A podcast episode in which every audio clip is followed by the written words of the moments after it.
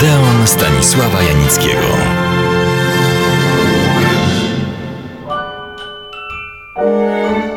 Napisano o niej nie bez racji. Piękna, błyskotliwa, niezależna. No a tak konkretnie, filigranowa, drobna, wysoka tylko na 154 cm, ale wszyscy ją zauważali. Urzeczeni, zafascynowani, porażeni, no to to mężczyźni, bo urodę miała niezwykłą, przykuwającą, co lękliwszych porażającą. Ale miała też coś więcej, swój oryginalny styl, sposób zachowania, poruszania się, spojrzenia, gestu i głosu. Do tego dodała sposób ubierania się, w tym nie była awangardowa, ale nade wszystko uczesania, czyli fryzurę, która przeszła do historii kina, mody, obyczaju i powtarzana, kopiowana, modyfikowana jest po dziś dzień. Dowód? Proszę spojrzeć na uczesanie Polinegri, naszej Zuli Pogorzelskiej, Michelle Pfeiffer, Julie Roberts, ba, nawet Madonny.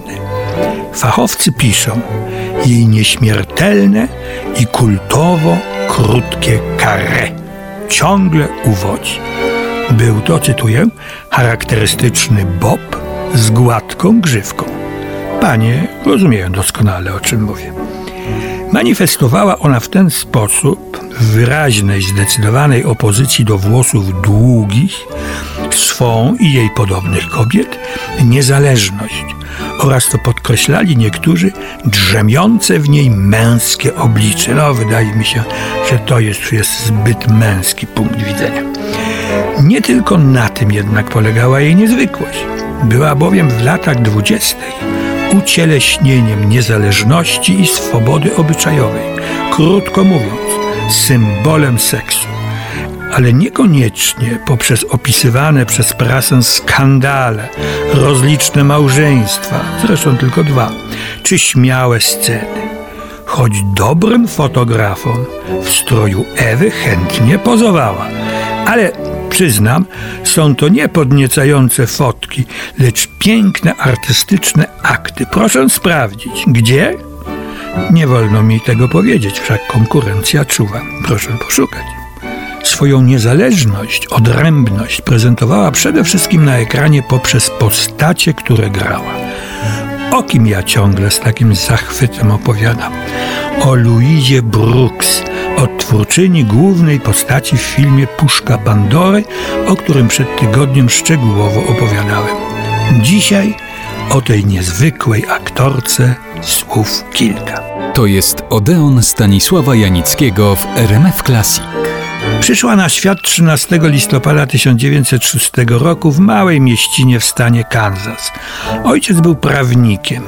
Miłość do sztuki zaszczepiła jej i jej siostrze matka.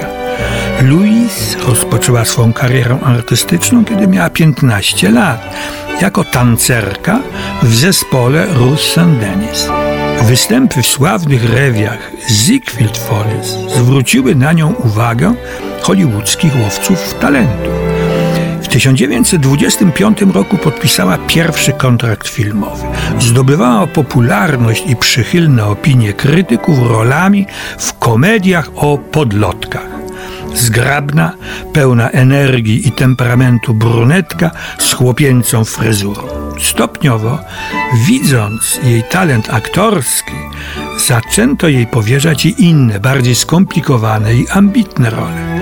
Choćby w takich filmach jak A Girl in Every Part, w Polsce tłumaczono ten film jako A kochanek miał 100, Howarda Hawksa, czy Beggars of Life, Ludzie bezdomni, Williama Wellmana.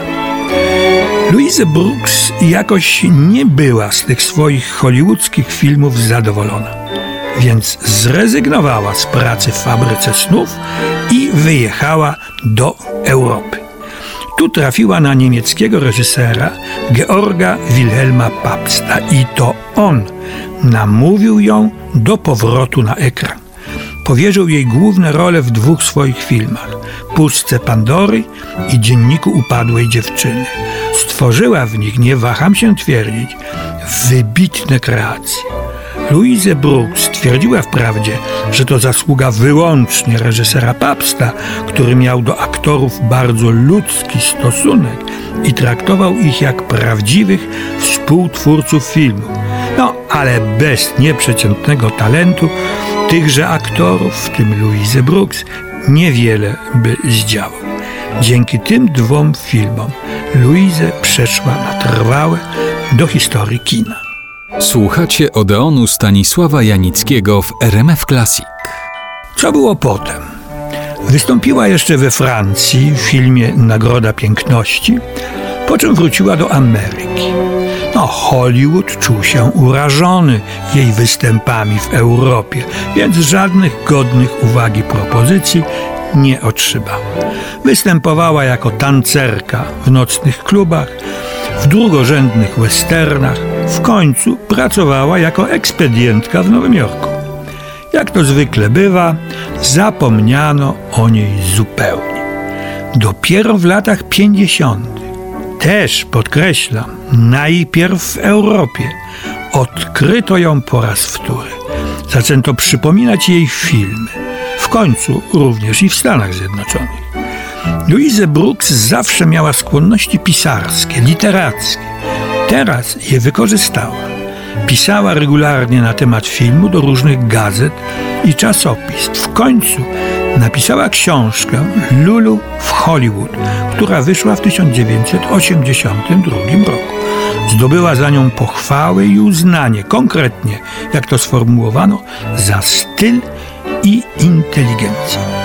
Trzy lata później zmarła na skutek ataku serca. Pisano o niej słusznie, że była Marilyn Monroe lat dwudziestych.